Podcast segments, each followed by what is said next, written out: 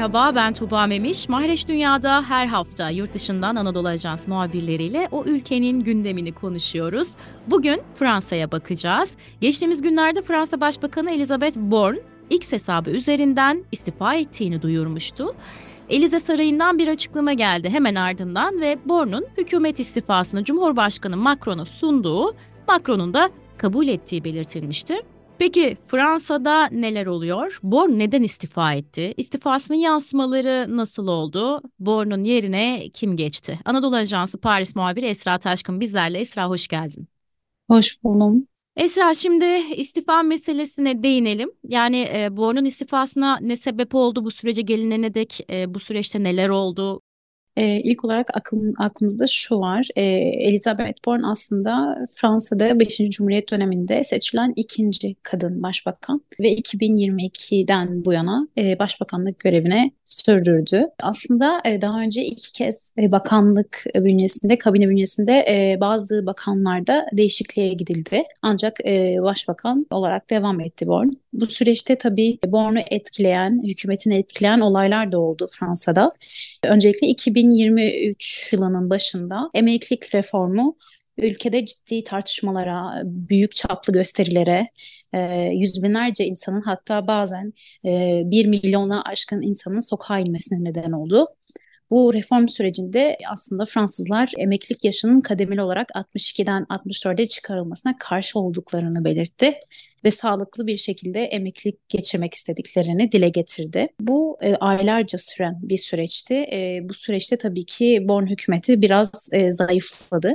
Ancak Borne bu reformu da geçirebildiler meclisten ve ardından parlamentodan. Ardından son olarak tartışmalı göç yasası parlamentodan geçti bu geçtiğimiz Aralık ayında ve bu yasanın aşırı sağın oylarıyla birlikte geçmesi ciddi tepkilere neden oldu. Özellikle muhalefet kanadından. Çünkü hükümete karşı bir aşırı sağın politikasını yürütüyorsunuz eleştirileri de doğdu. Bunların hepsi Borne hükümetinin aslında zayıflamasına, bir nevi bu kadar eleştirilmesine neden olduğu için bu nedenlerden ötürü bir başbakan değişikliğine gidildiği izlenimi var şu anda. Çünkü aslında Cumhurbaşkanı Macron hiçbir şekilde şu veya şu nedenden ötürü Borne'u görevinden alıyorum demedi. Sadece Borne'un istifa mektubunu sunduğunu ve de kabul ettiğini açıkladı Elize Sarayı. Bu nedenle gerçek asıl neden nedir bilemiyoruz. Ancak muhalefetin tepkilerinin bir nevi etkisi olduğunu düşünüyoruz.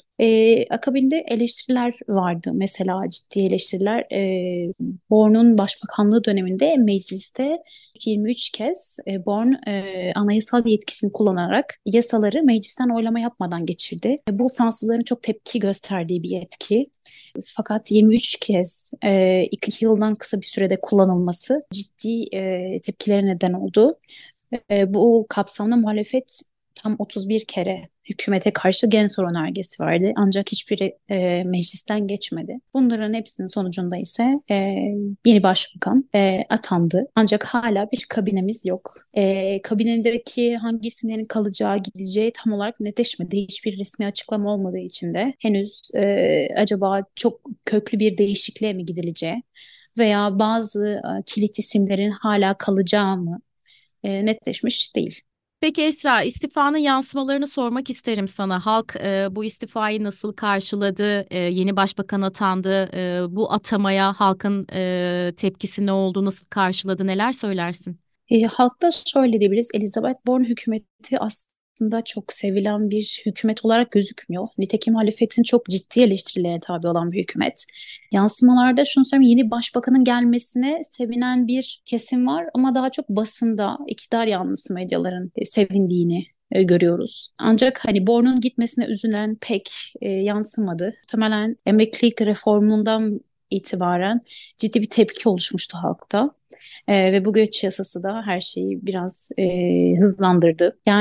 Değişmesi, ancak şöyle bir şey var. Borne'un değişmesi ve yeni başbakanın getirilmesi de yeni bir soluk geleceği şeklinde de yorumlanmadı henüz. Çünkü Borne'un aslında yeni gelen başbakanın da Macron'un siyasetini güdeceği, Macron'un benzeri olduğu ve aynı şeyleri yapacağı yönünde eleştiriler var.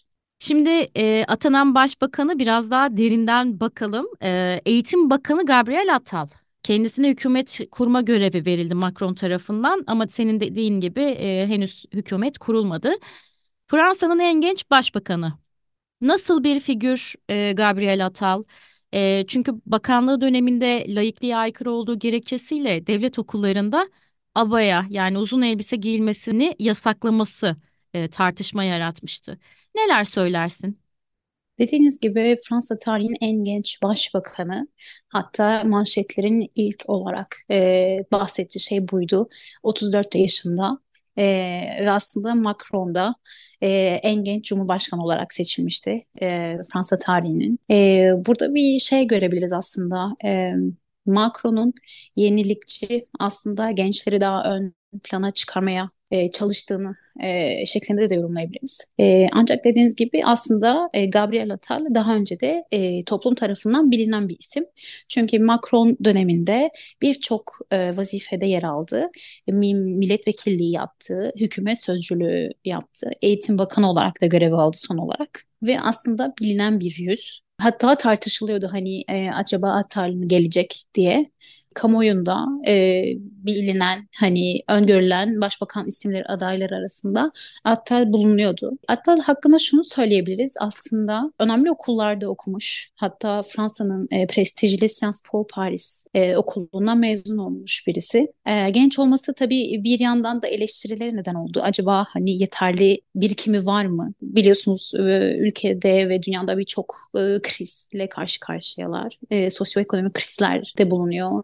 Orta Doğu'daki durum malum. Yani bunların hepsinin üstesinden gelebilecek mi? Aslında sorulardan biri bu. Ve değindiğiniz gibi abaya meselesi aslında Attal'la en çok bağdaşan mesele, abaya yasağı. Geçtiğimiz Eylül ayından itibaren eğitim öğretim yılı başladığından bu yana Fransa'daki okullarda abaya, uzun elbiseler ve aslında erkekler için entariler yasaklandı. Bu durum ciddi tepkilere neden oldu. Birçok öğrencinin okula, derse girememesine sebebiyet verdi. Hatta sadece uzun elbise giyen öğrenciler değil, bazen yeni nesil kimono dediğimiz önü açık uzun elbise giyen veya tünik, pantolon şeklinde takım kıyafetler giyen genç kızlar da bazı derslere alınmadı. Hatta gösterilere neden oldu. Öğrenciler okulun önünde gösteri yaptı. Bazı okul personeli de grevler yaptı bu konuyla ilgili. Şöyle bir şey gözüküyor. Attal eğitim konusuna öncelik vereceğini söyledi. Muhtemelen bu abaya yasayla birlikte belki farklı yasaklar da gelebilir. Bunlar da muhtemelen tepkilere neden olacak. Evet değerli dinleyiciler, Mahreç Dünya'da Fransa'ya baktık. Fransa Başbakanı Élisabeth Borne'un istifasını yerine atanan Gabriel Attal'ın nasıl bir figür olduğunu Anadolu Ajansı Paris muhabiri Esra Taşkın anlattı. Esra, çok teşekkür ederim aktardıkların için. Teşekkür ederim ben de. Ve programı kapatıyoruz. Podcast yayınlarımızı X platformunda AA Ses hesabında paylaşıyoruz. Bizleri dinlediğiniz mecralardan takip etmeyi unutmayın efendim. Hoşçakalın.